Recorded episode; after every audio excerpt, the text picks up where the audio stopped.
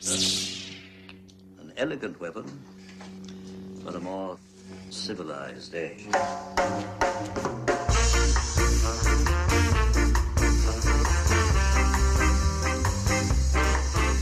Hey kids, welcome back to An Elegant Weapon. My name is J.M. Clark as we continue our Gotham Central Comics and Collectibles Halloween Indie Fest celebration happening on October 29th at Gotham Central Comics and Collectibles. It's going to be a great time, kids. You should all come out. There's going to be raffles, there's going to be costume contests, there's going to be giveaways. It's going to be cool. There's going to be an entire artist alley set up. And over this week, if you haven't noticed, we've been celebrating those creators by having them on for a chat. Uh, we started with Joey. She's the girl from Gotham herself. Then last episode, of course, Mr. Martin Slam Duncan. This episode, we're going to have to triple things up a little. I've just got too many conversations to get out to you before the actual event. So, this episode is going to feature three 30 minute interviews. Uh, I know it's a little longer than the usual length of the show. It's about an hour and a half, but you can all deal with a little extra pod from an elegant weapon because why not? What is so wrong with that? This episode we are going to have conversations with the one and only Sam Noir and Shane Heron of Team Cauldron. We are also going to have a chat with Miss Becca Kinsey of the Wormhole Club Tragedy. And we are also going to have of Sleepwalkers, ladies and gentlemen, Mr. Danny Gorney. It's going to be a hell of a show. I hope you all enjoy so much. Again, October 29th. Gotham Central Comics and Collectibles in beautiful Mississauga, Ontario, Aimco Boulevard. Be there or be square because it's going to be a party, kids. Uh, we will see you next episode where we will bring you a whole bunch of other creators. That'll be episode 419. You know what comes right after that, kids? Oh my God, it's episode 420. We're so very, very close. That one's going to be a party. But for now, please enjoy for episode 418. Again, that's Sam Noir and Shane Heron. That's Danny Gorney and that's Becca Kinsey. Good times indeed, kids. That's all we're going to have on this episode. Please enjoy.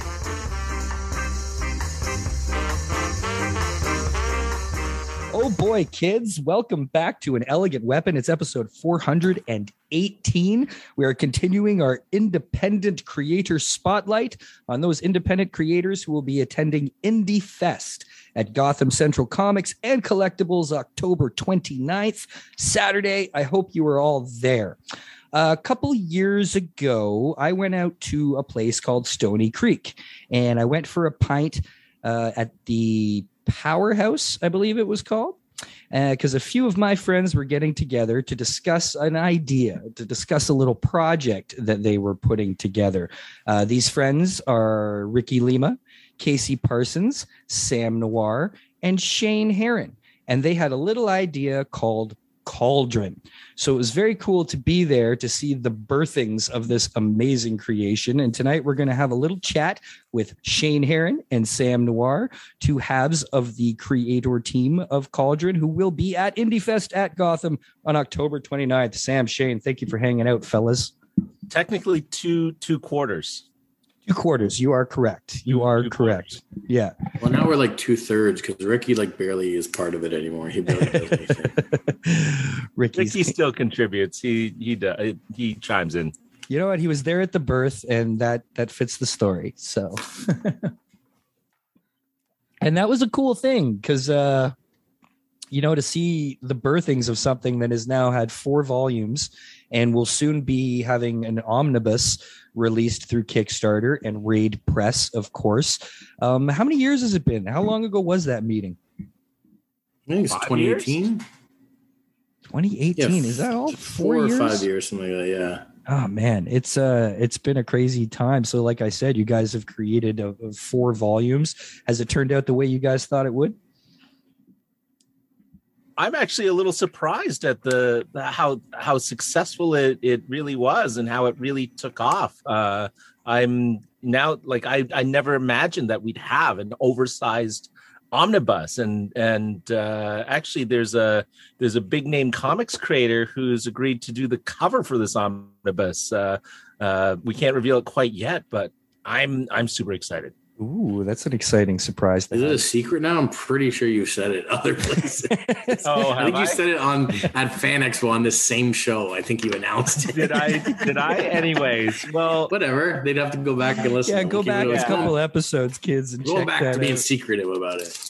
i i figure we'll we'll have a big announcement once we have something to show so Yeah, yeah, yeah. Well, having amazing guests come in and do your covers, um, you've had that for a couple of covers, right? Adam Gorham did a cover. Yes, absolutely, and it was really, really nice of him as well to to jump in. I mean, I went to uh, Ty Templeton's comic boot camp with uh, Adam and and uh, Shane. You've known Adam for years as well, right? Yeah, I used to. We worked with Fred Kennedy on his uh, books way back in like 2010 or something like that. We started. He was working on Teuton, and I was working on his other book, uh, Mike Gorbsmith. That was an exciting time back then when, you know, all these guys who were just kind of starting out or getting into their grooves are now so accomplished and have done so much. Like you guys yourselves, you know, four volumes of Cauldron, uh, Ballyskillen, you've put out, Sam, uh, Shane, of course, Morris. And uh, you know all the work you guys have been doing with Raid is has it been a whirlwind? Has it been exciting? Has it flown by? Yeah, absolutely. I mean, uh, hard to believe. I, we're also talking pandemic time as well, right? Like, I mean, I joined Raid uh, just prior to like maybe four weeks prior to the pandemic, and uh, in that time, I mean, it was really exciting the fact that uh, Raid was doing a major pivot into publishing. So it was kind of uh, the right people at the right time with the right skill sets to help launch that imprint, and it's been exciting to to help Dax Gordine and uh, Sheldon Sheldon uh, Carter, excuse me, uh, launch their books. Ramon's book, and now finally uh, Shane and I get our turn at bat. So, uh, yeah, it's really nice to having having having uh, helped on other people's campaigns to have the opportunity to work on our own raid press book. Absolutely. And, you know, like you said, the pandemic, man, that just wiped out two years of our fucking lives, like just gone. And the best thing about it, too, was I think, Shane, did you even notice there was a pandemic? did you know yeah, that there was kind this of. There was less people outside. I I was saying like because um like I talked to my girlfriend and she like stays home many days of the week and like without going outside at all and I was like I don't even think even in the the the strongest uh, lockdowns I didn't go outside every single day and like go somewhere. If I wasn't going to work, I was going to the studio. Uh, I didn't give a shit. I was like, I gotta go outside, man. I, I just I was just it was kind of nice. There's less traffic. It was kind of fun. Yeah, I thought it was great. It was, uh, and it was a weird time for Raid to have just like done that pivot, like you're talking about, Sam, where, you know, new studio, new space, you know, new attitude, new press, and then the hammer of COVID comes down. Um, do you think that maybe like, I don't think it hint. It obviously it didn't hinder Raid's plans, but do you think it maybe like stretched him out and maybe gave like a little bit of breathing space for Ramon to get all that stuff together that he had to do? For sure, it did. Yeah, because I mean, I think the raid press stuff was uh, supposed to happen a lot sooner. Um, the, even just like for the, the you know a good chunk of that uh, lockdown and, and the COVID years, like it was just like three guys in the studio. I'd come in every once in a while, but it was like Ramon, Andrew Dorlin, and and Sam being there. So it's like uh, there was there was definitely points where we thought like, oh, no one's going to come back to the studio. Like we didn't know what was going to happen, but um, now that we're kind of back to normal, the studio is nice and full again. It's really cool, but I think it definitely delayed quite a few things that we wanted to do. Like even clat 2 the latest book, like that Raid did, um, the anthology, it was it was supposed to come out like a good year, year and a half before it did Oh, I didn't realize that. yeah, it was just like we just kept getting pushed back. You know, everyone gets busy with other stuff. Uh, people aren't in the studio, so it's harder to kind of keep tabs on everyone. So it, everything kind of just did take a lot a lot longer, I think. But it, it it's working out. I mean, I think there's no reason to rush good stuff. Oh, absolutely not.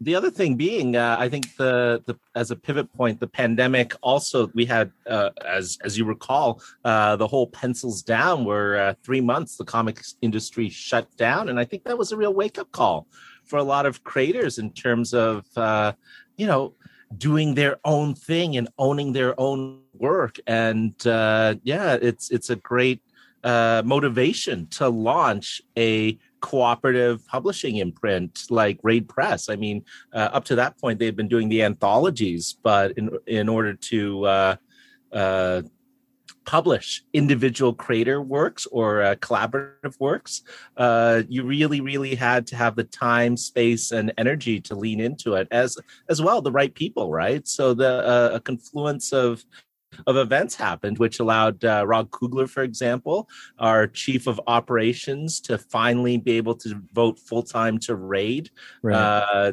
and and he's a, a pivotal important part of the the piece with all the fulfillment and the coordination and even editorially so a lot of things really fell into place and then when we needed sort of certain skill sets just being able to sort of go out there and to to hire the right person so currently we have uh, an amazing social media guru named leslie who's been uh, working at the studio full time and she comes from a publishing background a recent graduate of uh, uh, the the university formerly known as Ryerson's publishing program, and she's been a, a fantastic addition to the to the studio. How long has she been with you guys? I don't know. Was it been been a year? Has it been a year? Feels like a year at least. Yeah, again, I was going to say uh, six months, but now that I think about it, she joined prior to the new year, right? So yeah, we're probably coming up on a year. Oh, Le- Leslie's great, man. So organized, so professional. Absolutely, and she brings Yeah. a skill set that you know uh, the creatives in the studio don't necessarily have. So again, it's it's finding the right people for the right jobs, and uh, and yeah, this is how you start a publishing company, right? One one bit at a time, and the fact that uh, we crowdfund everything. So now instead of starting off each raid anthology in the whole. Uh, in terms of financially, uh, by crowdfunding every book that we publish through through Kickstarter initially uh, uh, is profitable right from the start and has brought the rest of the raid books into profit. So yeah, now we got to figure out uh, as as we gear up and do eight or nine books. We did four or five last year, and now we're going to do nine or ten next year. So it's uh, figuring more things out in terms of the distribution, et cetera, et cetera. Well, as you go and go through your trial and error, it's just going to get easier as you go too, especially once that ball's rolling and everybody kind of understands what's happening, right? I mean, and, this that was the cool thing about the pandemic. It was that, you know, at, of all the industries, this was one that everybody was worried about and didn't know what would happen. And as much as it was hard times, a, a, in a certain way, it boomed. Like everybody just moved online, but kept on plugging and kept on pushing and kept on creating. And, uh, you know, and, and it was cool to see comic shops helping each other you know what I mean? And like hell, even Source Point was sending comic shops free inventory just to help them like keep making money. They were like, here's some books, just sell them. We don't want anything for them. You know, Mhm. and just to see all these different, you know, and and auctions and charities, and it was actually a really beautiful thing that came out of COVID is how the whole comic industry actually really did come out and support each other. You know, it was an awesome thing to see. and the Yeah, I think like like what most- Sam was. Sorry, go ahead. Go ahead. Oh, I was just going to say, uh, I was just going to point out we had our most successful uh, Kickstarter p- campaign during the pandemic. Anyways, sorry, over to you, Shane. Right. No, I just like what you were saying earlier about the pencils down thing was it gave these guys like like Karl Kerschl, Andy B, Marco Rudy. These guys had all these passion projects that they've been working on or wanted to publish for a while, and I guess never had time for it. And then all of a sudden, COVID was the, sort of the perfect time to be like, hey, let me actually like put this out, and they've been more successful than ever. So it's it's really great. I love how my my COVID project has almost become a term. Like I've heard so many people using it when I've been talking to them at shows or whatever. Like this was my COVID project. Like everybody did something to keep their brains moving, you know? The great thing about Shane is that uh, he has the ability to also push us into scary places. Like, for example, uh, I think do? Shane, well, it's it was your idea to do an oversized omnibus. Like I was already just to do a straight up uh, uh, paperback, but a hardcover omnibus is actually a little scary to be honest. But really, I uh, kind of I that seems to make sense to me. I figured if you were going to do an omnibus, that you know, if you're going to go big, go home, right? Like hardcover. I'll take definitely. credit for it, but I mean, I don't remember saying that at all. I just, uh, I don't remember half the shit I say at these meetings. So. well, I remember in the very beginning when you guys weren't even sure if you were going to go with magazine format yet. Like there was a time when you guys were still discussing whether you were going to make it a comic book. Yeah, I think like the whole plan from Cauldron was like, I mean, w- I remember definitely there was a meeting where it was like, because Casey came into the like fold a little bit later on, but it was Ricky, me, and Sam, and and we basically wanted to do our version of heavy metal, which is what I Right. think we've done. But basically, this sort of actually, I don't even know how heavy metal format is today, but we you know, basically wanted something to feel like that magazine, right? Like that was exactly what we're going for. So Absolutely. And uh, the fact that DC uh, has since embraced the format with their black label stuff, I, I really, really feel vindicated by that. Well, people love it, and you know, it's something that's been kind of missing from you know the scene. So it always kind of made sense to me. I always figured it would do well, at least around here, especially. Like, there's a huge fantasy and thriller contingent around the area. You know. Yeah. So, and Well, I think, yeah, definitely with the size, people thought like uh, we definitely heard from multiple people go like, "Ah, comic shops don't want to carry it because it doesn't fit into like their regular like racks." And I was like, I don't know, man. Like that, that doesn't seem sound right to me because like I see all kinds of great like top shelf books that come in all different sizes. Um, and then yeah, we- like like Sam said, we were vindicated because not long after was the Black Label, which is almost the same size. And DC, if DC's going to do it, they're going to carry it, right? Yeah, well, it Mhm. makes more sense um, to go bigger than smaller to me. Like, I hate those. Like, I hate square comics. You know, when people like choose the like, like no offense, Fred, if you're listening out there, I love the Fourth Planet, beautiful book, but those, but the square format is just it just drives me crazy. Well, so so what Doesn't fit basically with anything. Cauldron, kind of came out of so way back in I think 2013, 2014, Phil McClory and Brian Avenue did a called Monstrosity. It was a, a monster anthology. There's 2 Mhm. volumes of it, and they did one previously called Horror in the West. It was a horror anthology, and Sam and I were both part of it, along with like a lot of other talented creators. And we we um we ended up buying a bunch of copies at at like below I think it was like cost price that we got them for something like that. And these books were they would they did it manga size, so it was like the smaller, almost like a little like pocket like novel, which everyone I think they thought was going to be cool, but it seems to only really work for like manga, whereas like American comics people don't really want that. So we had these books, and I think like the second volume had over 200 pages worth of content. Like just Jason Loo was in it, like all kinds of great stories by all these amazing creators. Adam Gorham did stuff in it. Michael Walsh did a, a pinup in it. So like all these like amazing creators. Like I'm talking like a lot of them. And like I found at shows, like we couldn't fucking give these books away. You- wouldn't sell it for 10 bucks. Nobody wanted it. We, we ended up selling them, I think, for like five, which we still like made a profit on, but it was very low. But like that book has so much more content than than Cauldron. Cauldron, mm-hmm. we aim for like 48 to 60 pages somewhere in there.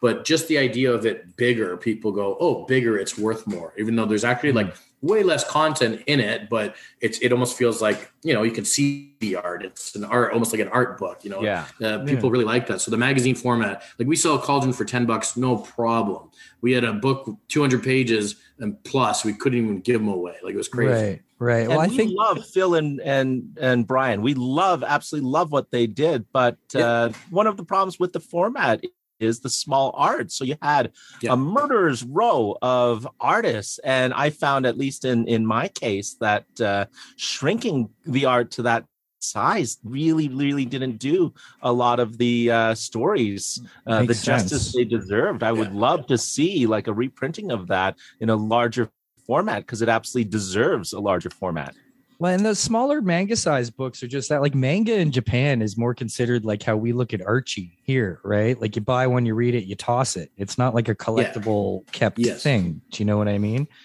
And I think what people don't realize is so manga has a very huge audience. Like they sell, you know, like it's like what American comics they want to do. They tap into like they're they got teenage girls reading comic books. And in America, they're like, how do we do that? Like they don't know how to do it, but they don't realize that it doesn't really go the other way. Whereas American people love manga. People who are into manga don't really like American comic books. Right. Like you talk to any American, like guys who do American style comic books, if they go to like uh, what's that show, Anime North, Mhm. they're like, I did terrible. People at Anime North don't want my fucking comic books that look like GI Joe or Superman. Like that's Yeah. not what they're into, right? It goes one way, it doesn't go back the other way. So, but I will say for monstrosity, I think Sam would agree is that I think uh, that was definitely like without without monstrosity, those books, I don't think Cauldron would exist. Yeah, we give them full credit for for giving us the the inspiration and and uh, impetus to start Cauldron. Well, it's it's cool that Cauldron over its four volumes has really, you know, it really developed its own style and its own voice. It, it's it's obviously heavy metal inspired, but not like heavy metal. You know, there's a lot more thrill in there. There's a lot more kind of horror element. But you guys, you guys have had tons of creators throughout these four volumes, and straight up, people, there are some fucked up fucking stories going on in these cauldron issues. Like just straight up whacked out shit. And it's awesome that way that you guys like you just went with it. You know what i mean? Like shane what was your story called? Um Come Slither. it was the the gay muscle men. The They're all my stories about gay muscle men. right. But you know the one i'm talking about Are you talking about the the the one in issue three with where uh, it's basically a pornographic story? yeah yeah It's not gay. He's having sex with a woman. no isn't there a gay one though where uh, it was all these big tough burly gay dudes That's like all my guys I draw. Are big, tough, like, they're- just be molding them all together yeah, I like my guys. Like I like kind of going for that interview with a vampire feel, where it's you're like it's kind of like homoerotic. But you're like, Sure. Are they gay? I don't know. Who cares? You know, they're Yeah. big muscly guys. You know, do you uh, do, have you ever to? do you ever watch the orville no, I've not seen it. there's there's one character uh, on there. Uh, they're called Moclans. Oh, the Klingon type character. Yeah, they're like basically the Klingons of the show, but they're a little more like made up, big crazy heads, and they look like you know really mean warrior race, and they're all these big burly guys, and they're the Klingons of the universe. Except there's only dudes, and the dudes only bang the dudes and marry the dudes, and um, but when they do it, it's all like big and manly, and like it's absolutely hilarious. I fucking love it. well, love this it. season there was a there was the most graphic uh, uh, sequence. It was it was hilarious. Which one are you referring to?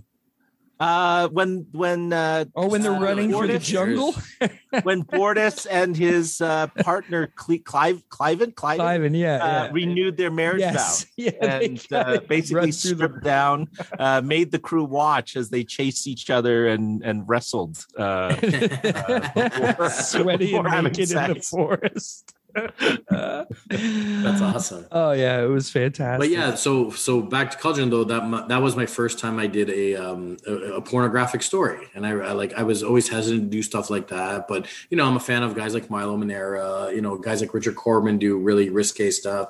Uh, Brandon Graham does you know straight up porno comics, and I thought like, oh yeah, like it's not just you know to whack off to, like it is an art form in itself too, porn, right? Like so you can do some really cool stuff with it, and that's what I tried to do. oh for sure. And then I think I like, uh, you know, there's a story in issue two of Cauldron that I didn't think was like crazy enough, and that Sam did that, and then Sam came back on issue four and did just. I inked the story that Jason Tokowitz did, and I'm just like, he just fucking outdid himself. He went like one step crazier than I did. Well you really set the tone and and again this is this is the whole uh this is the great thing about about this sort of collaborative medium and all of us sort of being in our our private uh group showing off the art and everything like that because you know you make assumptions right? I i just assumed but we're a direct to consumer publication right? So i just assumed in my mind that our line was whatever was rated r but when you cross that line it's like you know what? We're we're we're edgy we're contemporary we don't have to be necessarily beholden to anything Well, that's the place to do it. Is something like Cauldron, Absolutely. right? Yeah, it makes perfect For- sense. for sure I mean, when I Yeah, used that's to exactly what I want. when I used to see heavy metal magazines, I, I wasn't jerking off to heavy metal magazines.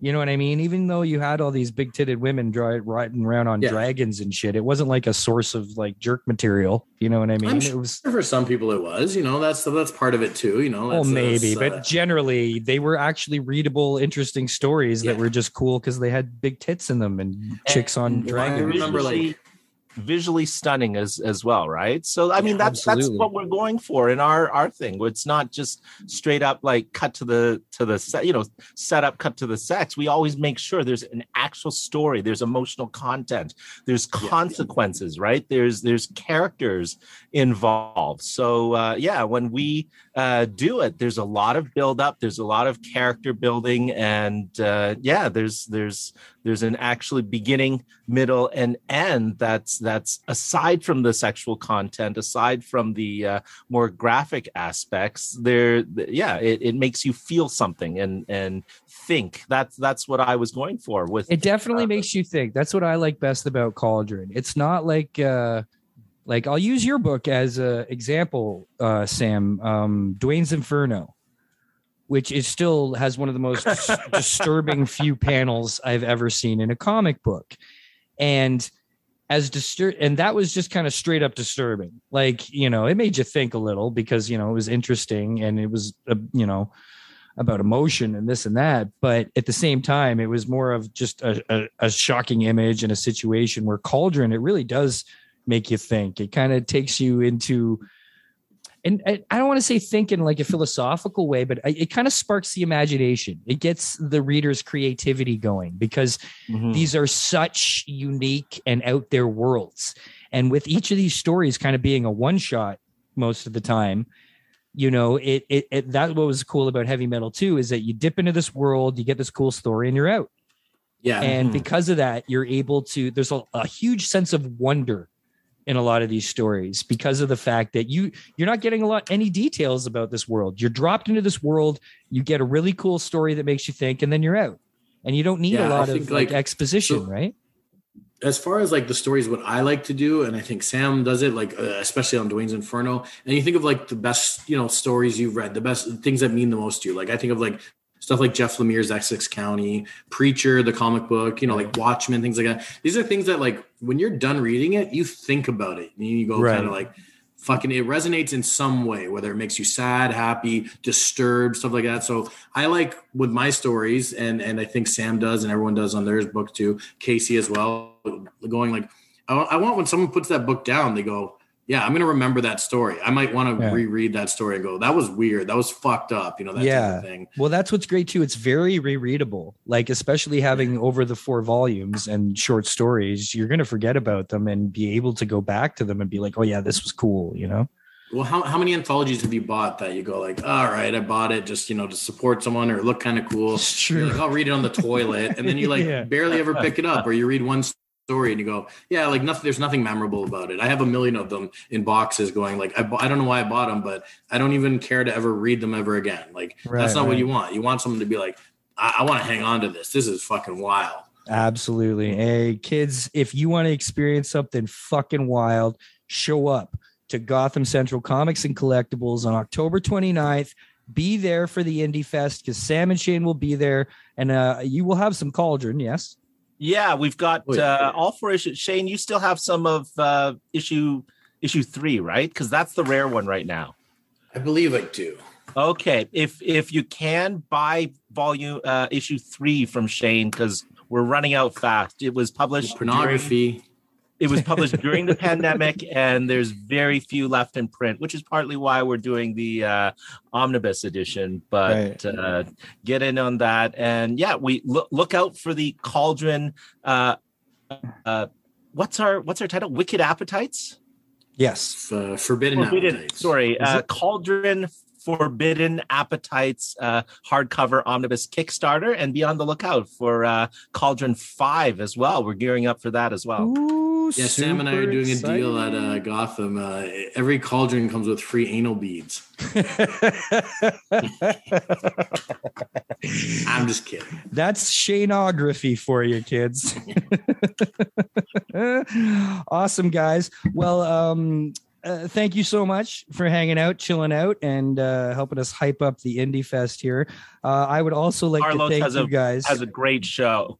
Uh, he runs a great indie fest. I've been involved, or Halloween Comics Fest, and I've been involved with that and Free Comic Book Day for more years than I can imagine. Probably close to seven or eight years now, and and I can't recommend his store enough to people. Carlos Hey. has the best store. Like no Oh, one yeah. has a shop like that anymore. Like, No. He's the only one. No, that's the place to be, kids, at Gotham Central Comics and Collectibles. Uh, let me just close out by again thanking you two for allowing me to have a tiny bit of involvement in something as spectacular and special as Cauldron.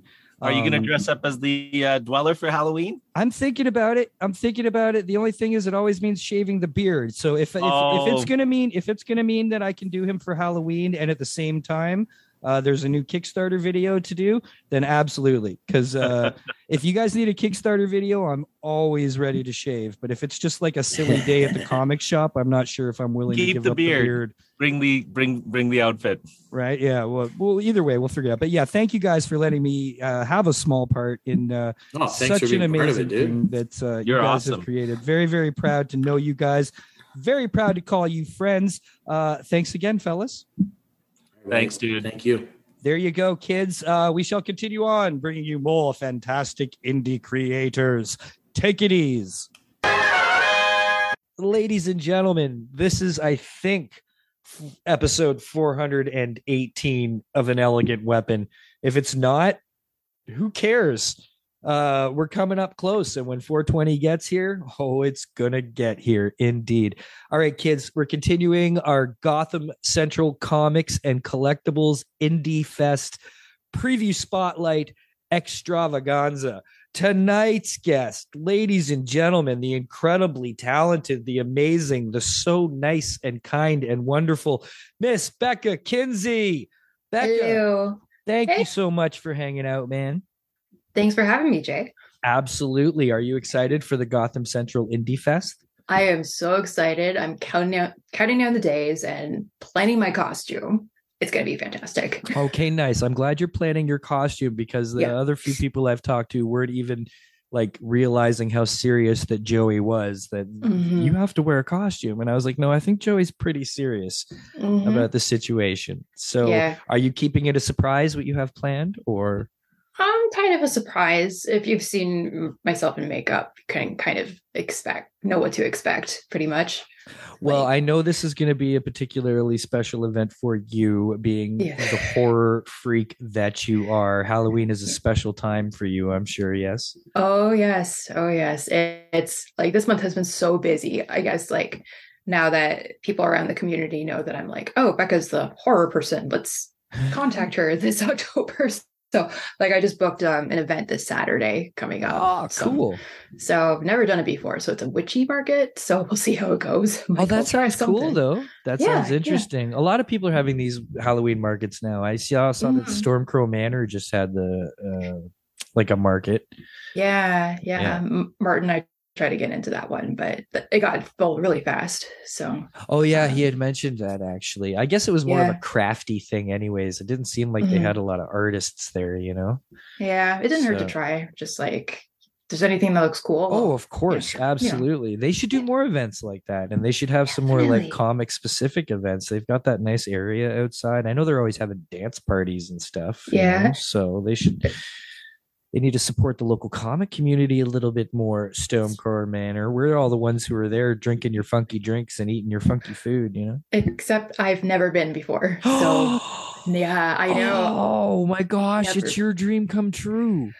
I I look at the photos and that I'm like, I should be there, but I don't know why it's never happened. So Oh, we have I- to make it's that on my to-do list. Yeah, Yeah. I took the Yeah. kids, uh, some of the kids from Source Point there when we were here when they were here last for Fan Expo. We went one oh, night, Oh, nice. and uh, yeah, they loved it. And it turns out we weren't expecting this, but I took Josh Werner on a little tour of the place because we Mhm. were eating out on the patio.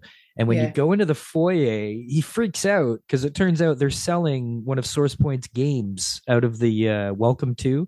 Oh, They're yeah. selling it in the lobby. So then they came to SourcePoint and bought a whole bunch of the little uh, claim card games that SourcePoint has, and they bought all of them out, and they're going to put them in their vending machine at Stormcrow. So it's like a game card, like a card game vending machine.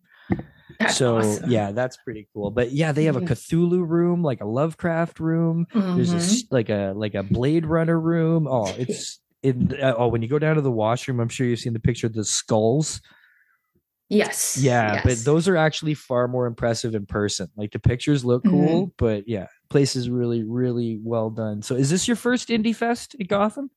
Um, it's not my first event at Gotham. Like I was at the um, what was it last year? We, It it was was, like- the 10th anniversary, the 10th birthday Yes. party. Yeah.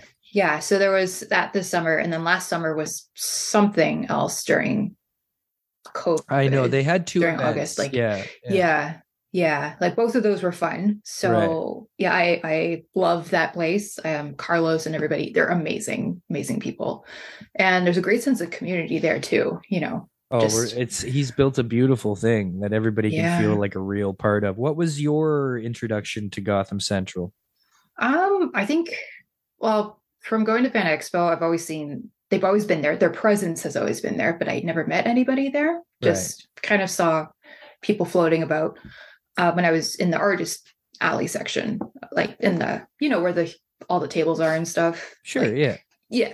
Um, but I think it was it was the year Todd McFarlane came to Fan Expo, and I met Carlos in the lineup, and we hit it off. And uh, he took a picture of Todd for me and sent it to uh, my phone, and so Are you kidding? That's how you met Carlos? yeah, Was randomly at line at Fan Expo waiting for a signature from Todd McFarlane. That's yeah, crazy. yeah. So that, And- that was cool. So just- how does yeah. that like how long into the conversation before he's like, Yeah, I have a comic shop, or does that kind of is that like the do you remember the conversation enough? Like, I don't, but I just remember it was everything was super cool and chill, and you know, it Yeah, it just felt yeah, yeah. natural. You know what I mean? It's like you meet somebody and you're like, yeah, yeah, this works. You know?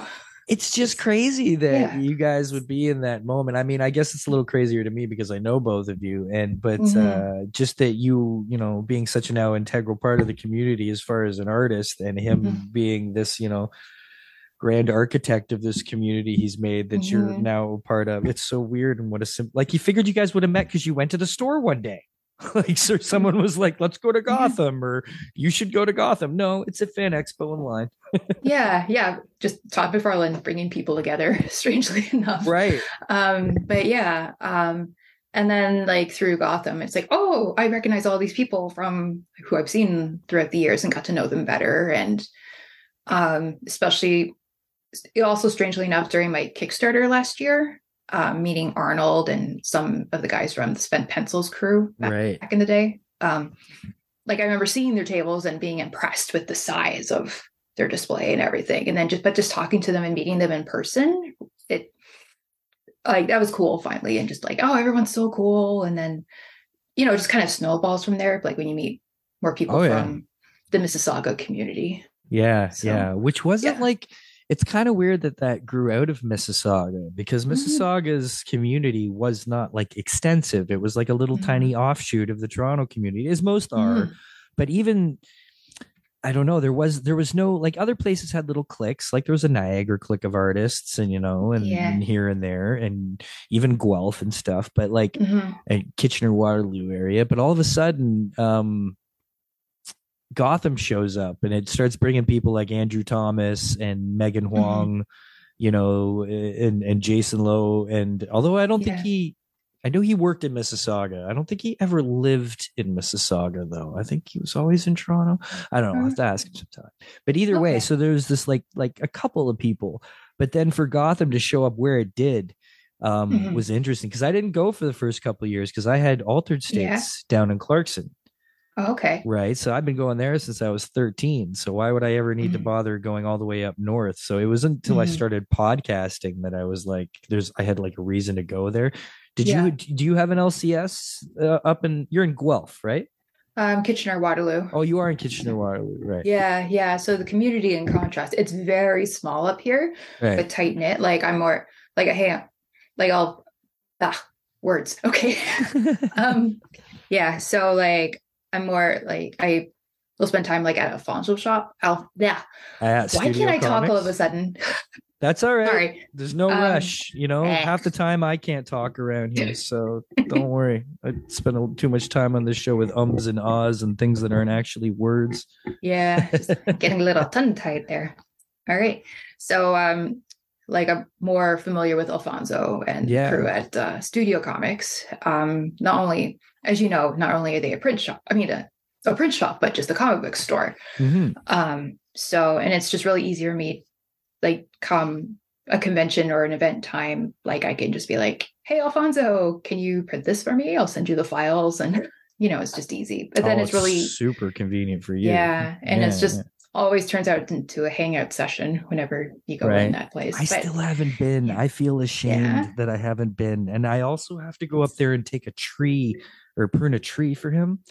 And uh, Ah, Alfonso, if you hear this, I'm sorry. I will get there. I promise I will get there. Uh, things are mellowing out. mhm. Um, but yeah, it's beautiful up there. I love Guelph. I've done a little bit of time up there um, for work Mhm. and stuff, and it's a gorgeous area. Especially, uh, Mhm. why am I talking about Guelph again? Because we are just It's- talking it's- about Kitchener. because they're all it all very becomes close together. like like just Yeah. like this one section. Yeah, it gets confusing. Um, Yeah, no, it's confusing. Like Guelph is pretty. I, I agree with you there. But it's the way the cities are, like Kitchener, Waterloo, Cambridge, it's all mushes together. it That's should the be brought together. Like it should be all like uh unified, and they should Mhm. they should uh they should have a confederation up there. And turn all of that into just one big massive like area, and then we They can sh- all just have to stop screwing up all the time. exactly. like it's like the way things are expanding over here, like you might as well, you know. Now, Becca, Mhm. uh, being the horror enthusiast that you are, yes. uh, not only that, you have also been for a while now a great uh, source of inspiration to the Padawan, being my son. He has been an admirer of you for a couple of years now. Mhm. Uh, his wall is adorned with your Pennywise. He absolutely loves that uh, that piece. And every time we go to a show, he says, "Is Becca going to be there?" Mhm. and uh yeah so he's a big fan and i know you guys have this weird relation like you're Mhm. actually you're very similar in your personalities in a way Really? that yeah in the way that like i know it's surprising to sound but this is my son we're talking about but he's he's far more introverted than i am Mhm. he's just much more chill and he's uh, a much calmer soul um you know and he's just kind of a go with the flow individual and he's not the uh, attention whore that his father is he does not try to scoop out the spotlight in any way yet he's incredibly creative Mhm. um as you know um yes, he's insanely talented. very Yeah. talented young man and uh you know of course i'm going to say that as his dad but i do know he's got some skills and Mhm. he has put down the pencils for a while and he is hardcore into editing Mhm. nowadays which actually i'm very very cool with because that's what i wanted to do when i was growing up my dream job was to be a film editor and he Mhm. is just obsessed with it now i got him after effects and all he's doing is editing now i need you to reassure me of something because i think that you have turned out to be a well-adjusted mature human being enough so uh, uh, for at least as much as i know of you you're not like out there causing harm to other individuals. Now, my kid has been obsessed with horror movies since far too young for me to have let him watch them like I did. but I've always trusted him to be mature and smart and understand what's going on. Mhm. Um this has progressed through the years. It's never quite gone away. He's gotten into other things, but uh he's gotten to a level now and so has society where there is becoming a bit of a blur between reality and fantasy when it comes to horror Mhm. with the new Dahmer show on Netflix and a lot of you know this kind of stuff going on and I'm not super concerned but I had to have a chat with him Mhm. about these TikToks that he makes because he makes a lot of edits. He's one of those editors on TikToks, like the flashes and the shakes, and it's just like a mini, mini music video about Mhm. a character. And he makes them about The Walking Dead, and he makes them about uh, Better Call Saul, and you know a lot of his Jason ones and and Halloween ones. But Mm. uh, he he made one about Zodiac from the movie, Oh, right? Okay. which I was like, Ugh. because he had actually also asked a few friends. He didn't do this, and he'd like, would it be in poor taste if I made a Dahmer edit? And I was like, yes, you, you know. So I actually had to have a chat with him. And I'm not Mhm. super worried about this, but I had to ask him to please not make TikToks about anything real life. Mhm. and um, keep it to the fantasy characters. I'm not telling you to not be interested in what you're interested in because I'm pretty sure it's just an interest. Um, but I had to have that conversation with him. Was there Mhm. ever a time with you and your parents growing up? Uh, were, were those conversations ever had between you and your parents? Have did you ever have those kind of moments where they were worried about you, maybe because of your interest in in the dark and dreary? sometimes but not in a way you'd expect so like um just i came from more of a conservative background so religion was the big thing here um, Oh, especially shit. with grandparents. Well their business was religion. I'll just put it that way. And i can say that now because they're dead so. Okay, yeah. yeah um so stuff like halloween and horror movies were banned from the house. And it wasn't until i was 18 when you know it was like oh it's okay. You're old enough. You can do whatever you want. Because i was starting to go down that direction anyway. Okay. because like i've always had an interest in dark stuff but it was always scary and i don't know if it was scary because it was something i wasn't allowed to do or look at or if it was just i don't know how to explain it but then at the same time i would watch stuff like you know those murder mystery shows or detective Right. shows like stuff to be based in real life Right. Right. and you know when i look back on that and i'm like you know that's more disturbing than the fantasy stuff you know and when i start watching horror movies and that i'm like what's wrong with this. This is art you know? Right. so i just find it strange coming from the background that i did and you know like detective shows and murder mysteries and whatever that's okay.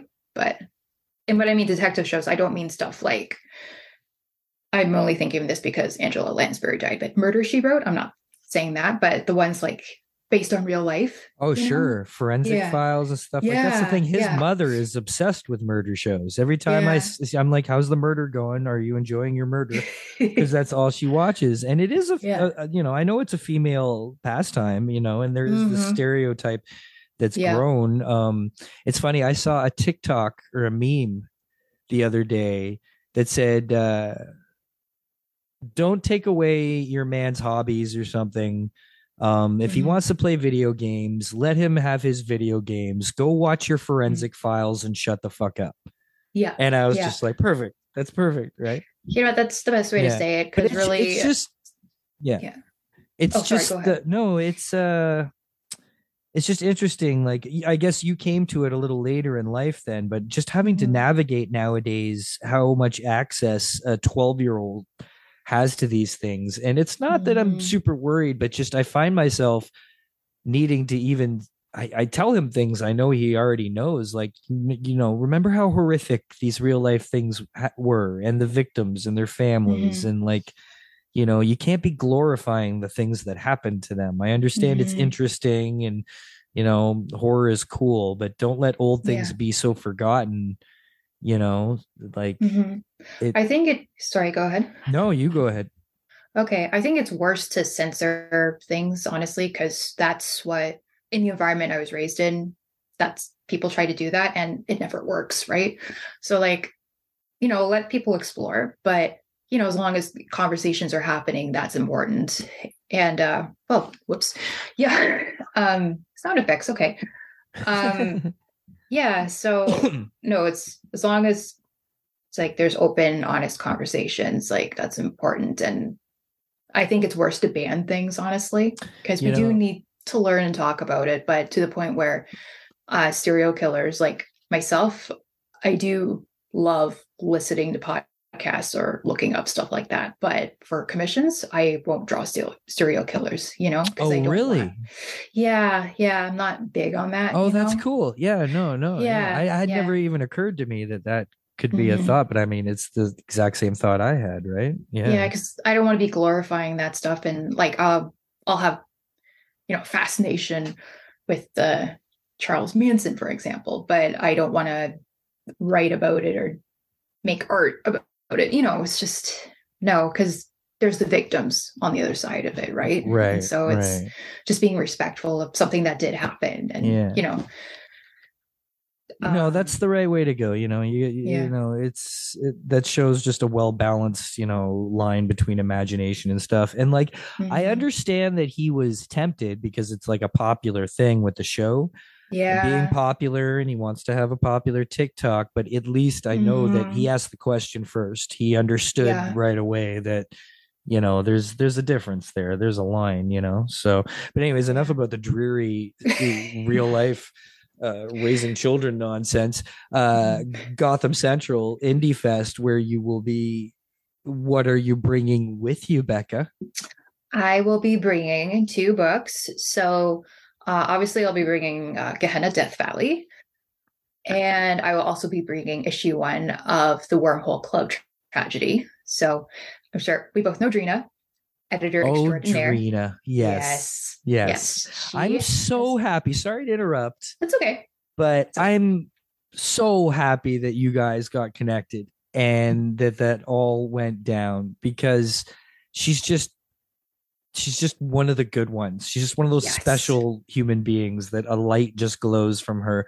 And this is coming from a guy who's never worked with her. And then people who Mhm. work with her become even more her minions of love Mhm. and uh yeah just it's a it's a special thing so i'm very happy that that connection happened but uh yes please do tell us about the creation that she has helped you manipulate into being a reality Okay, so it's funny that you know we were talking about like serial killers and stuff, and you know, um, just the online side of you know how accessible everything is because it's kind of I'm taking some things from that idea with Wormhole Club.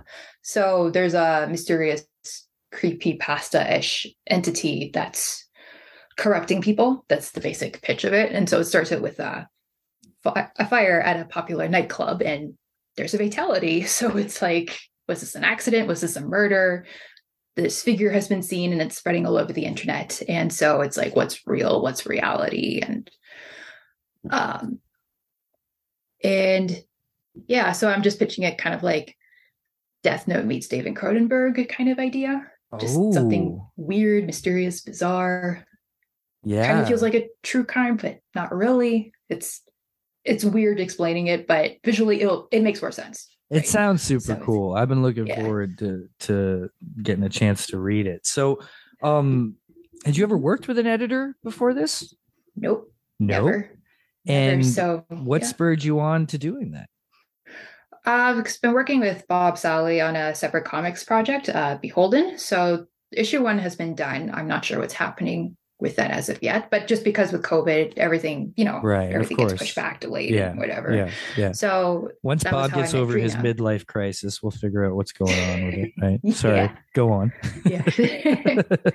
so yeah. Um I hope hopefully more is coming from that project too, because I love it. But Drina's editing that project. oh, And cool. so that's how we connected. Yeah, yeah. And just that we clicked and I was like, should I talk to her about Wormhole Club? And it, the email happened, the messages happened, and been working on it since then. So we're trying to get issue two going off the ground, but it's still in the writing stages, which is fine. I just rather carefully plan and not rush and have the product suck. You know what I mean? That's yeah, when you're absolutely. I the fear when you're doing it DIY. Sorry, go ahead. no, I had an experience on the weekend. Mhm. Uh, you might have seen my post about this, where being a tree climber by day, uh, I get up very early, and I'm usually in a tree by like eight a.m. Mhm. And so on the weekends, when I get up early, it's very hard not to move. It's very hard for my body not to feel like it's got to be moving around and doing something. Mhm. Yeah, I did Um, see that. Yeah. Yeah. So I very consciously broke that trend on the weekend. And I got up Mhm. Saturday at 7 a.m. Mhm. and I sat down at the laptop and I started writing this story. I didn't start this, I, I started this story two years ago. Uh, Mhm. it came out of the pandemic. It was an idea I had that I've been very randomly, casually working on, jot things down, write things out here and there, Mhm. um, but never put serious time into it. I sat down at this computer and I Mhm. wrote for four hours straight. awesome. And I swear to God, I got high. Like when I was Mhm. done, I was like, like I kind of didn't know what to do with myself. And I was all like, Mhm. I don't know. I felt like all this shit had just flowed out of me Mhm. and it was this insane fucking experience and Mm-hmm. uh you know it, it makes you kind of want to chase it and it makes you Mm. but but that was the thing and then like i found maybe i was going a bit too fast so i had to slow myself down because i i, I got so excited that i got so much done that it made me want to get a whole bunch more done but then i stopped myself and i was like no you know what go over what you've already done and work on Mhm. that for a bit so i hear what you're saying about patience do you ever have to find yourself slowing yourself down or giving yourself a better pace on something Oh yeah. Oh yeah. Um, so this is like I forget how many drafts this is right now, but the first draft was just garbage. But it was right this is where Gina's great, where I'm just like, hey, can you just look this over? I could be hard on myself, but it could suck. And she's like, yeah, it's confusing. Like rework these parts. So it's, you know, which is when you're excited, it could just you're vomiting ideas from your brain and then how is it all coming together? That's right yeah, part of the writing process. It's messy at the beginning, but then you just keep editing, editing, editing, and tightening it, and just keep going until you're satisfied with it and everything looks great, like how you're imagining it, and then it's just goes from there. I don't know. I don't know how to explain it, but right but that high though, what you're saying, it's there's nothing like it, right? Yeah, it's Like, pretty cool. yeah. Well, it reminds me of when I used to get off stage, when I used to do plays. When I would do a play, I would literally, literally feel like I was two feet off the ground, like Mhm. just floating around after having, you know, done what you know I had just done. It was crazy.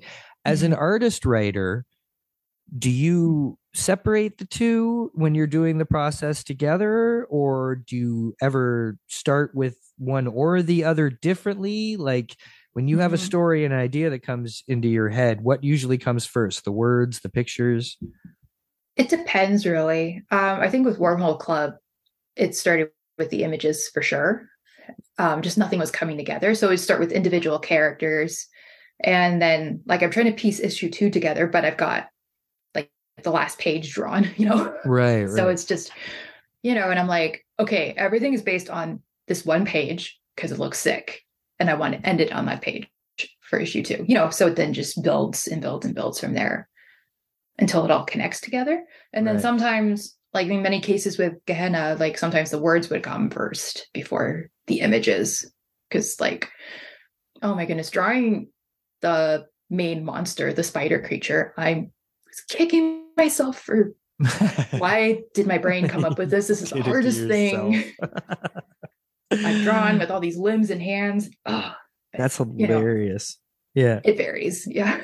I guess the two must meld here and there too, right? Like when you get a certain idea, do you jump back and forth? Do you like write the script, then start drawing it, or do you kind of jump back and forth, or is it like all a melded process for you? It goes back and forth. Like Yeah. I'm I'm messy when I create. Just No, that's awesome. Yeah. No, Yeah. I remember my grade eight or sorry, grade six art teacher telling me uh, if you're not willing to get messy, you're not willing to make art. Mhm, You mhm. know, and so art is messy. always. Always.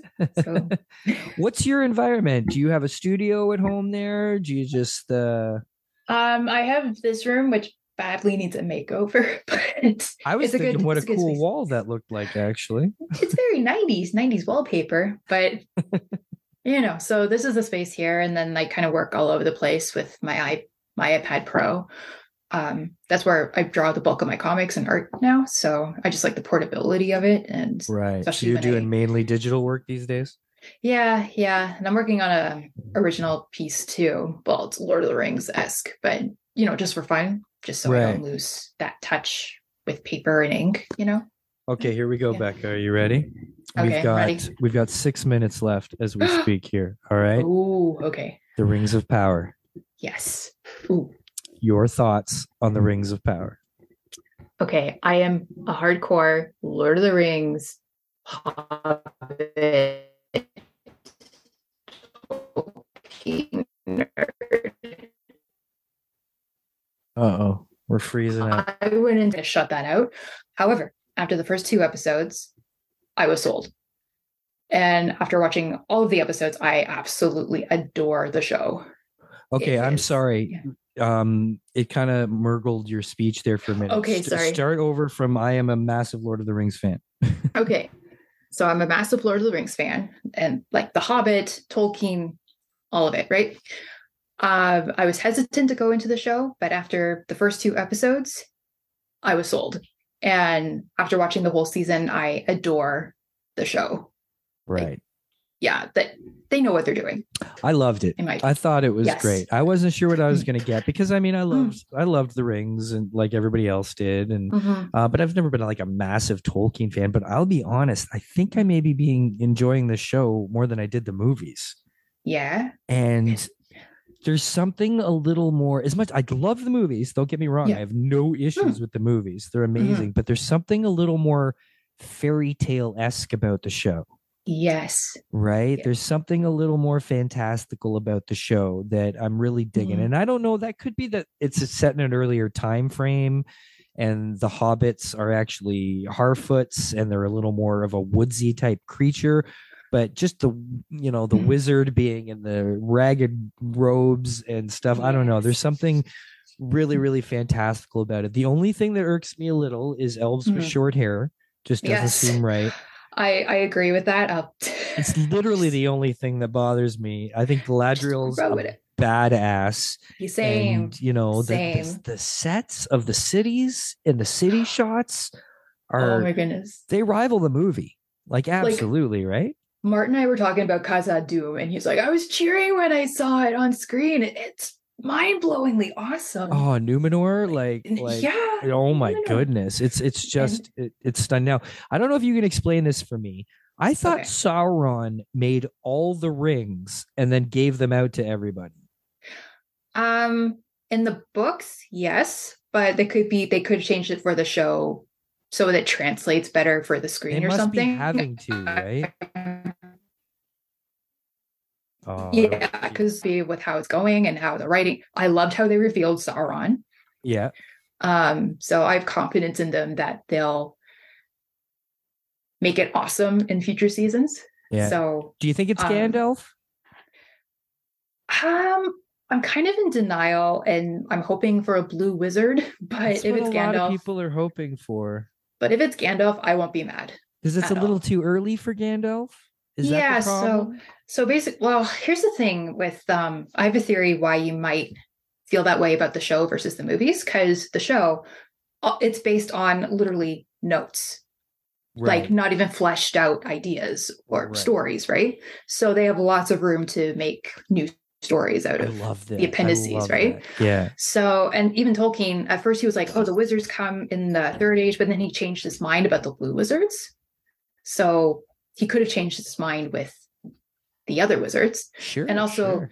Another note, too, the showrunners are working closely with the Tolkien estate with this yes. series. Yes. So whatever changes that are being made, it's being approved by them, if I understand correctly. you know, whatever. If they can tell these tales more gloriously, I'm sure Tolkien Yes. would have been fine with it. And you know what? Mhm. I love that if it is Gandalf, that his Mhm. first introduction was the Harfoots, Yes. completely explaining his affinity for the hobbits. I Mhm. think it's just great. And the the performances, the acting, yes. was just I just I know what a fan you are, and I just wanted to get Mhm. your take on it because I I I thoroughly enjoyed Rings of Power. I can't wait for more. Um, it did.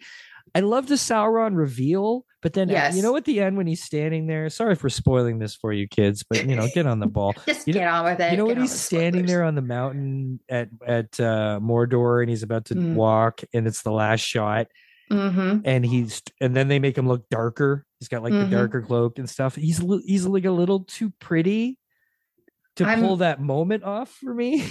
Um, maybe because I'm a straight woman, but I thought I'm okay with that because he's kind of kind of hot. I'm okay with hot Sauron. We got hot Sauron. It's Yeah. all good, man. You're, uh, I mean, but I again biased opinion. right. but well, know, we appreciate just- your opinion, Becca. yeah. So All right, kids, there we go. Uh, Gotham Central Comics and Collectibles, October 29th. Please be there for the Halloween Indie Fest. It's going to be a fantastic time. Becca will be there with Gehenna and Worm Club. Sorry, yeah, Wormhole, Club Wormhole Tragedy. Club Tragedy. Um, thank you so much for hanging out, Becca. I can't wait to see you soon. Thank you so much again, Jay, and we'll see you soon. Very cool, everybody. Take it ease.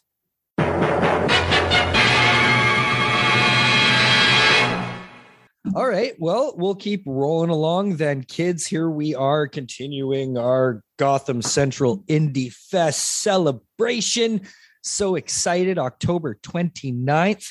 We're rolling on tonight with a brand new friend. Ladies and gentlemen, this is Danny Gorney. Thank you so much for hanging out, my friend. Thanks so much for having me. Uh, good times. Joey uh, hooked this up. Have you known Joey for long? So I met up with Joey entirely by accident over the internet. Um, I uh, I used to be a member of Raid Crew, and she was at I guess Fan Expo. Picked up a few books, some of which were books I produced that I'm going to be bringing to the Indie Fair, uh, House of Doom and Coffee House of Doom. And uh, she posted a thing. Uh, Ramon tagged me, and then we just started chatting because I was like, "Oh, hey, possibly a new fan." And it turns out, yeah, kinda. Uh, and um, so, yeah, we've been chatting on and off for a couple of months now. And uh, she invited me to come join you guys at Gotham Central, and I'm really excited to meet your um, your regulars and all their kids and all these other people. It's going to be a great time. It really is. Will this be your first uh, time at Gotham? I think so. Yeah. Oh, right on. Uh, yeah, you should be as excited as you are. Let me tell you, it's uh it's a blast. I mean, all the events that Carlos has ever put on there, there's there's never been a downer. They've all just been super happy, joyous days. And uh, yeah, it's cool because the the crew comes together, and it's always fun to see friends and meet new friends, and you know the kids have a great time. So yeah, uh, I'm bringing some special giveaways for the the kidlets. Ooh. Now, I'm not an artist. I couldn't even draw a convincing stick figure, but um, one of my uh, projects that I'll be bringing, um, I ended up printing a ton of sort of color them yourself postcards oh, cool. for the Kickstarter. So I'm just gonna keep, I'm gonna be giving those out. Yeah, that's a great idea. Yeah, I know Gotham's going to have some uh, like sketch cards themselves too. So it, it's Again, I yeah. couldn't do a convincing stick figure, so you don't really. Oh no, it's all yeah, we don't want to be doing Yeah. that. Yeah, no, at but least gift I've got cards in something for the kids to do. No, that's great. That's uh, that's awesome because uh, yeah, the kids the kids always have a good time. There's going to be costume contests and raffles and all that fun stuff. So listen, I want to get to know you a little bit with the uh, typical origin stuff. So are you Toronto native? I am. Uh, I mean, I, I grew up a bit in Etobicoke and then a bunch in Brampton, and now I live at Queen and Bathurst. So we're going to go with yes. Yeah, you're the thing. It's a complicated yes, but it's definitely I'm.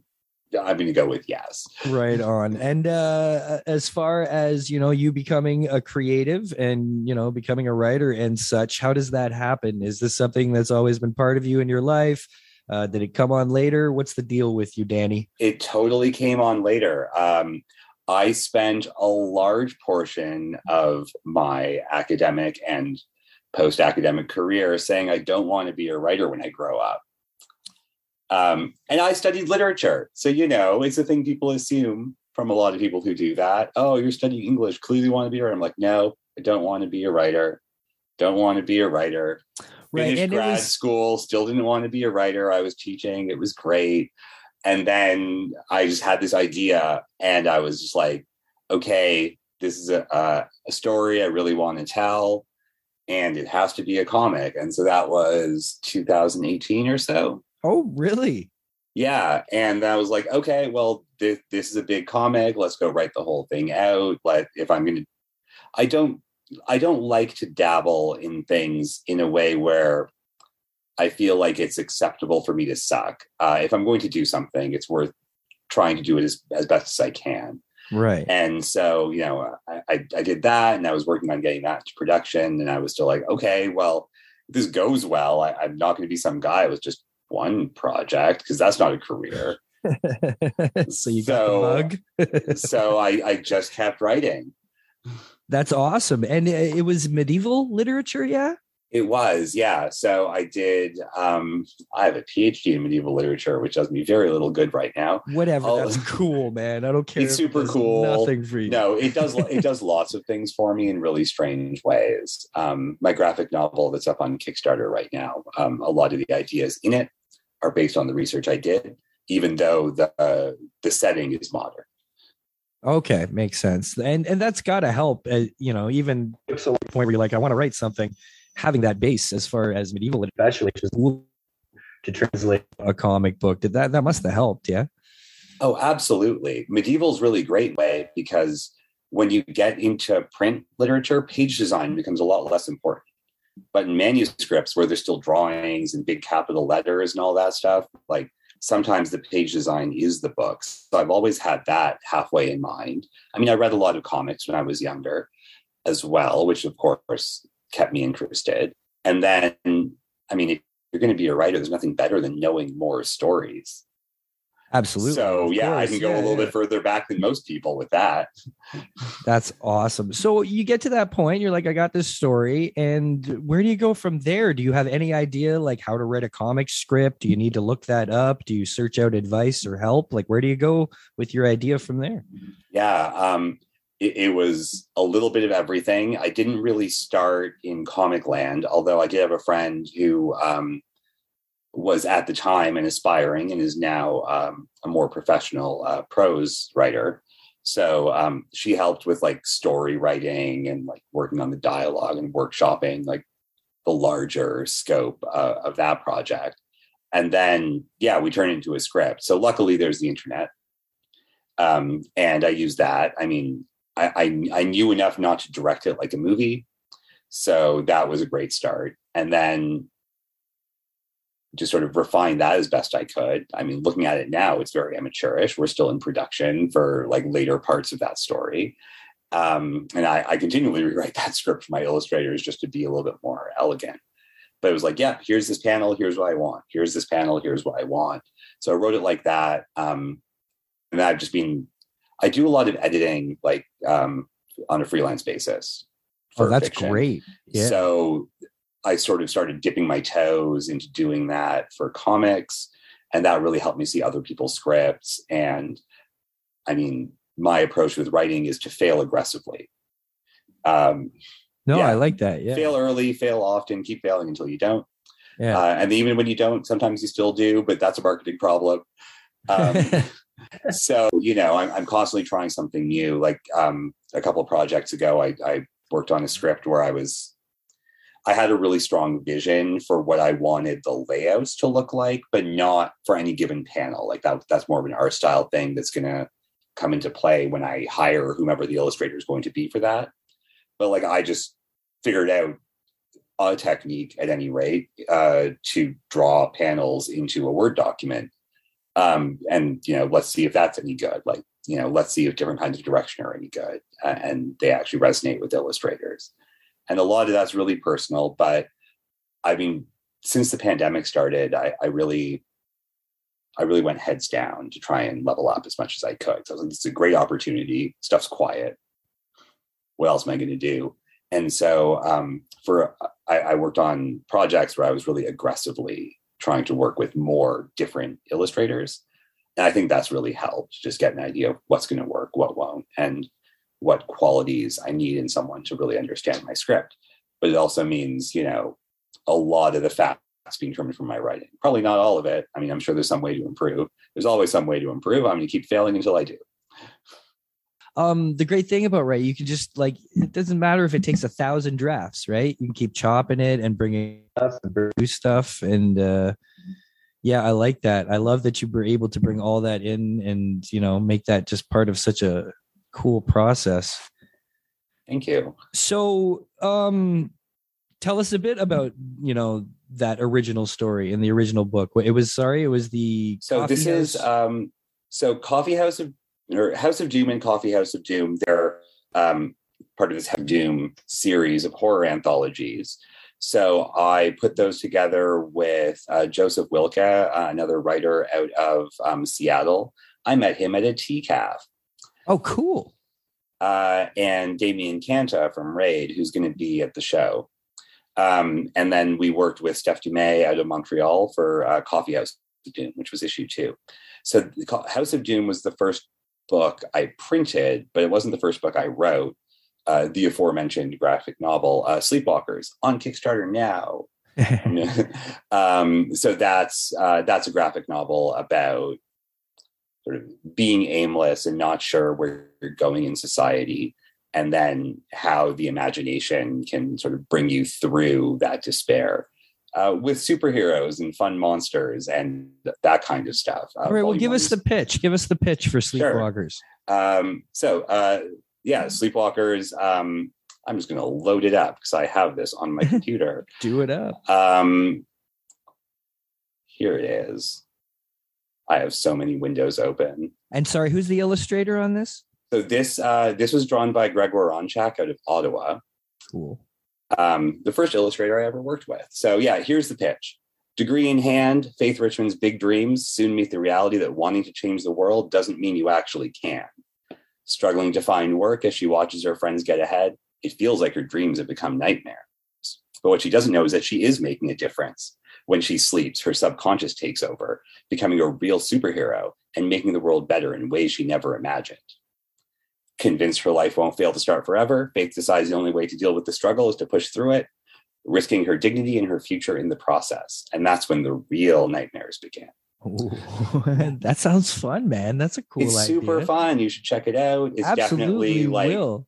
it's set in Toronto. It one of the things I really wanted to do with it is showcase the diversity and the character of Toronto. Like the city expi- inspires me a lot. I can leave my door and see the CN Tower. It makes me happy every day. Right, right. Yeah. That's, Um, that's cool, man. And it's cool of you to represent, you know, and got to uh, represent. and keep it at home. Yeah.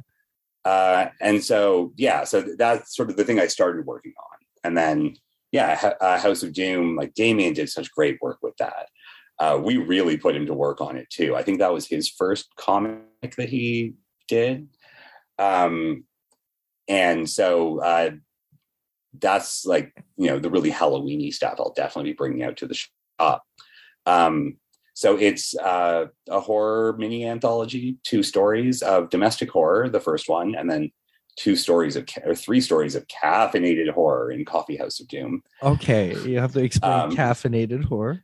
Uh, easy. So we, we uh, Joseph and I were joking around one day, and we were like, "Wouldn't it be funny if we did a little horror anthology that was like the only restriction is that page one, panel one had to be interior Starbucks day."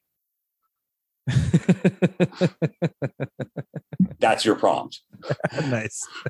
Uh, so that, that was basically what we did. Yeah. Cool. Um, so yeah, the first one is sort of suburban stuff. Uh, Joseph wrote this uh, story about a kid who's like, he's um, it's called parasocial. This kid has a parasocial relationship with a, a YouTube celebrity, and that whenever he watches their videos, is the only thing that really brings color into his life. And then he gets trapped in some internet drama, and there might be some murder there might be some murder. uh, and then um, I wrote a story, Little Bastards, about the the rats in your house, um, developing a society and education in order to kill all humans and take over the world. hey, that's cool. Um, Super cool. So we, we made Damien work like two different styles for this book. right, right. That reminds me of another um, homegrown book. Not trying to be No, go for it. or anything. Give the pitch. Give Are you the familiar pitch. with uh, Devin Wong? I am not. He and an artist out of Boston named Ken Perry, they wrote a source point book called Wretched Things. And the idea behind it is all the household vermin, the rats, the spiders, uh, they all get together and form this army to try to raise up and take back the house from the humans. nice. And uh, yeah, no, I just I just love I- throwing well, you sold me on it. I'm gonna stuff, read it. Ideas, you know. So yeah, no, I'd like to I'd like to read yours. That sounds super fun. Um, how how did the uh, Sleepwalkers idea come to you? Was it one of those just spur of the moment things, or was it something that was kind of rolling around in your head for a while? Uh, well, by 2018, uh, there was a lot of social uh, changes in the social discourse that I wanted to address. Uh, and then uh, I'm not sure if you remember of the many, many things that happened between 2016 and 2020 that were newsworthy and sort of shocking. Was there, there were, you know, uh, massive crowds of white supremacists marching um, in I might have uh, this- noticed. yeah. yeah so when that happened um i'm jewish and i don't like nazis because so i was like okay yeah this discourse is wrong. Let's sort of work on something that sort of gives these people everything they want and and everything they hate at the same time and show them you know everything's wrong. Obviously they're not really the audience i'm addressing here um because i don't expect they'd read a book with uh, a black female protagonist but um you know w- what's a world like when you're not sure if it's what you are or what you do that's preventing you from getting ahead is a cause of anxiety for a lot of people and i'm one of those people so that is sort of what i wanted to explore and then that transformation into a superhero um, sort of you know shows that it's not necessarily um, looking or being in a certain way that's what one needs to be to change the world I like that. That's that's beautifully said. That's cool. Yeah so It's, my uh, hope with that was to be sort of inspiring and be like no that's not the only discourse right Right. Yeah. No. No. For sure. So Let- that's that's high level, like okay, dude's being to grad school stuff. I also did write a story about the rats trying to kill you. well that's okay you know it's it is still the thing i think the you know people have been saying this for a while but i mean the the discourses that are missing are pretty obvious to you know people who are just tired of all the yelling and uh Yeah, you know those kind of things do need to be explored more because as this line hardens and as you know you know all the extremists on either side go further and further to these weird places it's like are we really living in a world where things that we were taught in all our movies and all our books and all our cartoons that were wrong those were the bad guys? And now we have to deal with them trying to take over for real like I, it's just a weird thing but we need to be able to talk about it and figure out you know we need to understand what could be pushing people so far as to go to those extremes. You know it's like it's it's insane like and Yeah, that man. we even hesitate about punching a nazi in the face now you should never do that. Never no, do that. right? Like it's ridiculous. Like I don't know. So I applaud you and anything that explores the need or you know whatever for discourse in those ways is a it's a great thing to be explored. You know. And and I I really am a believer in the power of, of fiction to inspire and for the imagination to give us a way to produce a better world. And it's worked before, and it does work in the long run. Uh, we imagine better worlds often, and then humans are really good at producing that. Absolutely. When it comes down to it, when we, when we're you know in the right mind and opportunity, we can go to space. But if we keep fighting, we're not going to have any fucking spaceships, people. Not like real ones that can go to warp speed and shit. We'll never It's fucking true. get there, and it's just so sad and depressing. Because I want to get there, at least you know, know that my great great grandkids might get there, or you know, Well, you know, step one is found a multi-trillion dollar company. Step two, build your own spaceship. Step three, step on the people who worked for you on the way on the way out of that spaceship. Step four, complain about unions. I'm pretty sure that's how that's supposed to work. right, right. I got Yeah, based on recent evidence. um, all right, let's talk about exciting positive things like the Kickstarter. Tell us about the Kickstarter itself. What do you got going on? Rewards, tiers, what's happening? Sure. So Kickstarter is um, we just launched two days ago. I'll send you a link um, in our chat. Um, we we're offering the graphic novel as a trade paperback with a couple of variant covers. Uh, one by my colorist and future illustrator Felipe Obando, and one by uh, Az Volt, who's I think based out of the UK. Um, so we've got some really great art there. Uh, the main covers are uh, Kenny Lamb, someone else I met at TCAF. Um, and he's a concept artist at Ubisoft. He's got this really great Oh, um, cool. painterly style that brings an elegiac tone to the covers. They're gorgeous. All I've seen is what has been posted online and such, but it is beautiful. Like the Cheers. cover, the the covers the like the turquoisey with all the characters standing there, Yeah. right? Am I right? Yeah, it's beautiful. It's gorgeous. It's absolutely awesome. Yeah. Uh, we've got those, um, some stickers. Uh, I'm doing a single issue edition for comic collectors because I actually wrote the book as single issues, but it reads better as sort of a three volume novel. oh, okay. Um, uh, and I, this is the kind of project where I actually didn't get any art done until I scripted out all of it.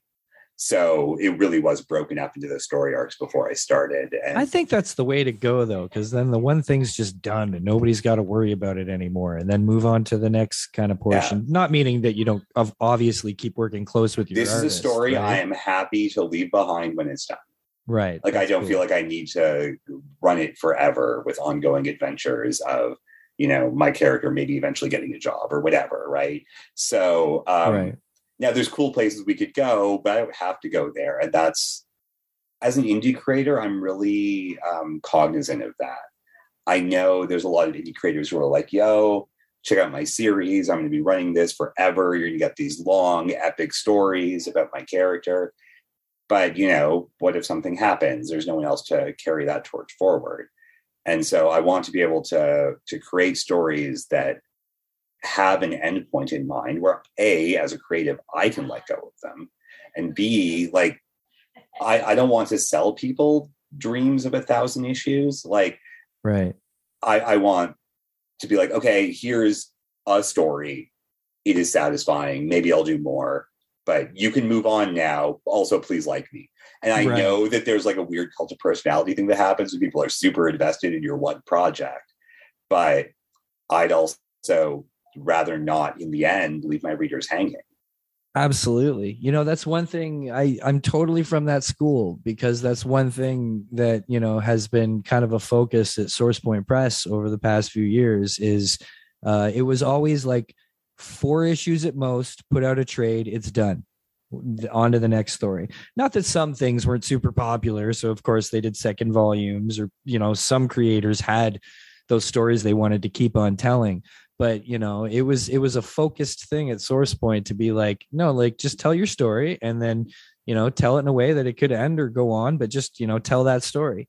And it was a model that really really worked and a lot of fans really liked that because it wasn't where they had to make a super huge commitment but they could make a tiny little commitment and get excited about like four issues and then but not think they had to stick with it for the next 10 years or whatever you know so it, it, it's definitely a cool way to do things for sure Exactly. Yeah. And actually, um, it occurs to me maybe I actually, I definitely pitched this book to, to Source Point way back in the day when I had less stuff before the pandemic. So I might have actually met you at what was it? Toronto Comic Con 2019. if you Dude, were it's there. But that was forever ago. Possibility. So I'm I'm looking forward to meeting you again in person next week. Is what I'm saying. Very cool. Um, it's uh, and then yeah, I can yeah. show that book off. Um, I'm really stoked to see your stuff, man. I really am because it sounds very, very cool. I like where it's all come from and where it's all been inspired by. you know? Um, so what else do we have that I'm definitely bringing that the kids are going to enjoy? So there's there's House of Doom. Sorry, and I, and I'm No. partially drawing attention to that because Go on, please do. this is what I am bringing to the shop for sure. Yeah, blow it up. House of Doom. There's the sequel we did. Um, that would have been 2021, Coffee House of Doom. As mentioned, everything starts in a coffee shop. It's slightly more story for your money. So that's um, the one I wrote is a maskless Karen walks into a coffee shop. What's the worst that could happen? Uh, hint: it involves monsters. awesome. um, Fortune Owens, who's sort of a, a new creator, this is his first script, um, worked with Steph Dumais on a coffee shop run by a soul sucking wizard that sort of gives people the emotions that they want Ooh, instead of, you know, just that jolt of caffeine or whatever. right. And and then um, Joseph wrote one about uh, a poor kid who's sent to work um, at a cafe in a town inhabited by Lovecraftian horrors. Everyone's Oh. a secret fish man. okay, that sounds fun, man. Those those And so, like yeah, Damien drew mine and Joseph's, and uh, those are great. And he's going to be there doing art for the kids. So this is why I'm pushing Damien. Uh, he was he uh, unfortunately wasn't able to join us today. So I'm bringing those. Uh, so these are like you know Gremlins level horror, Yeah, right. Right? So like yeah, I think that's going to be pretty appropriate for most kids. You know, we've got a slightly bigger um, size of font for the lettering. Um, it's not sweary. It's supposed to be like stuff that you kind of think about, and not maybe have a bad dream over. That's what right. we're going for. Cool. Um, and I've got a sort of off horror project called The Myth Butcher. Which is my most pandemic project ever. It started off as a short, it became a series of shorts, and then I just colored them and put them together. So this started off as a, a pitch for an, uh, a cryptids anthology and turned into a, another sort of a mini anthology of three stories of really ridiculous cryptids that aren't the normal ones um, set in 1903 so i sort of took advantage of that research background i've got and put some real history in it Oh, I love historical books, man. I'm a. so it's uh, uh, it was really for hard to find a swamp that was politically relevant in 1903 but i did Ah. Uh, so that's got like a jungle walrus in um, in Rwanda, um, a giant millipede underneath the ice covering Hudson's Bay, and like I like it. um, a tentacle armed giant frog uh, just outside of Rome, where there literally was a swamp. Mussolini Oh. drained that swamp. oh, I love it, man. the I Roman Empire couldn't drain that swamp. I love the historical accuracy and the brilliance of Yeah, the so it's it. just James. Bond gets constantly waylaid by very silly monsters while trying to actually do historical things. Like, and there's a bit of CanCon in there too, right? Up by Hudson's Bay, he's looking for the Franklin expedition, that kind of thing. The original Jungle Walrus story, which it showed, so I like this was how you can tell it was for an anthology. It was an anthology of cryptids. I go on Google, list of cryptids, get this Wikipedia page. There's one thing, Dingonek, jungle walrus. I'm like, yes, yes, I want one. it turns out like the there's like one piece written about it from like a Maclean's article, what? Right? Yeah, Accidental that's random. Let's go. Right, Totally right. random. so yeah, um, th- that's a ton of fun. It- it's pretty appropriate for the kids. They'll learn something. Yeah, a little tiny Um, bit of research can, you know, just reveal such awesome Also, stuff to work with. jungle walrus. Yeah, that's Like, like what? He was bit by a radioactive leopard, and now he hangs out in treetops, uh, fighting crime. I mean, and that's obviously derivative, but like the concept is brilliant. Oh, I think it's great. That's Shehan type shit. I fucking love the madness of it, it- but it's so fun. You know, that's the brilliance of it too. Um, so having just kind of jumped this. Sorry, you were roboting there. Can we try again? Oh, are we good now? Yeah. Um, having just jumped into all this just before the pandemic, have you tabled much anywhere then, or had an opportunity to? Um, only this year I've been sort of getting into it. So I've been doing a lot of small regional events. Um, so I, stuff like CK Expo, a lot of the Pop Culture Canada sort of half days in insert town here. So I did one in, Okay. like Stratford, in Oshawa. what are those I'm shows like? Trenton. I've never actually done a, a pop culture Canada show. they're inexpensive and low commitment, which is real nice. Um, especially because it's hard to tell what the crowd is, right? Some people are there for, you know, magic cards. Some people are there for actually buying, you know, big two comics. Some people are there for Funko Pops. A few artists are there sometimes doing whatever. Um, but because I never had a chance to table, like the lockdowns hit while my first Kickstarter was live. Like I've never had a chance to table before. So I don't know what I need. Plus, I have so many books done. I don't know what's working. Um, like Sleepwalkers, as good as it is, like it, it means a lot to me. And I, I put a lot, like, you know, because my first book and like because I care a lot about the concept and blah, blah, blah, blah, blah. It took me until this summer to get a good enough pitch for it to put it up online.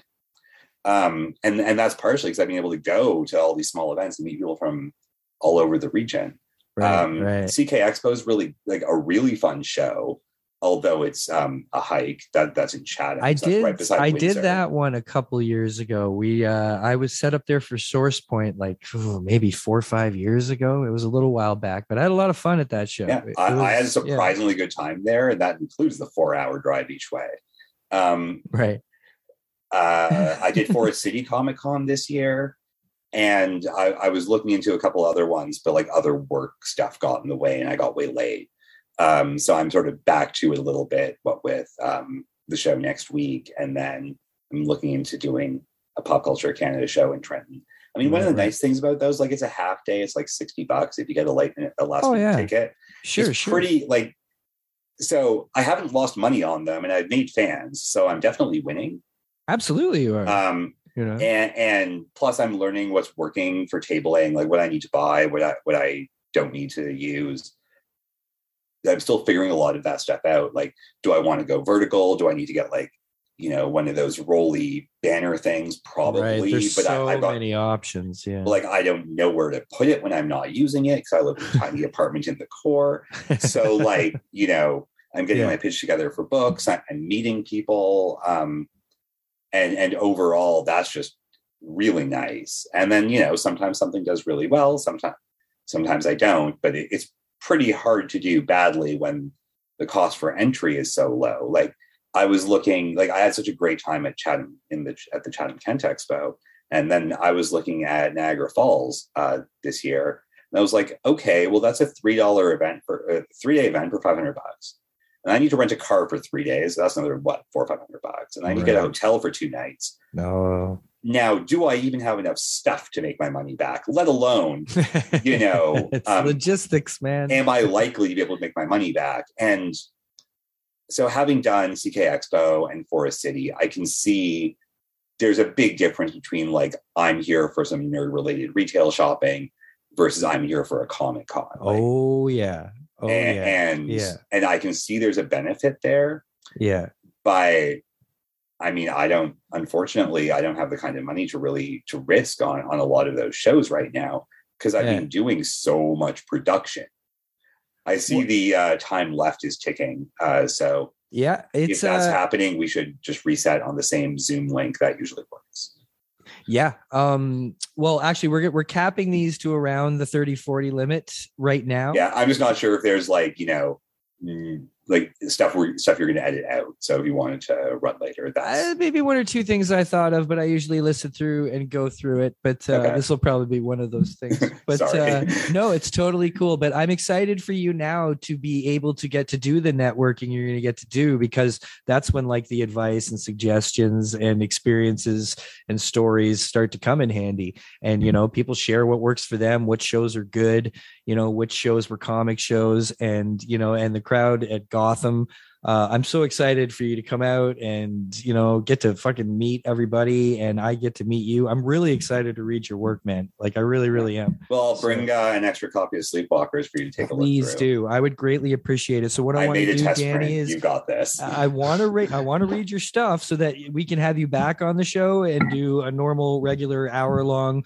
chat where I'm actually familiar with your work. Because normally, when I have someone on, I've usually read something or you know I'm somewhat familiar with what. Uh, with what the person's done, but uh, this was kind of a, a Joey, uh, you know, throw together party thing that I was just kind of did what I was told, and uh, you know, Joey, I will always do what I'm told when it comes to you. So thank you so much again for organizing all of this.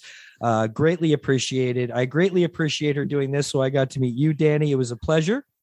Yeah, likewise. Uh, thanks, Joey, for helping helping put this together. I look forward to meeting the whole gang over at Gotham Central. You guys seem like real nice folks.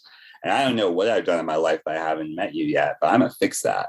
Yeah, it's going to be remedied, kids, on October 29th, Gotham Central Comics and Collectibles. Remember, costume contests, raffles, giveaways, drawings for kids, uh, so much cool shit. And you're going to come on down and uh, you can meet Danny and buy Danny's books uh, because you should buy Danny's books. Uh, Danny, again, thank you so much, my friend. Thanks for having me, Jay. All right, very good, kids. Uh, we'll see you on the next one. It easy.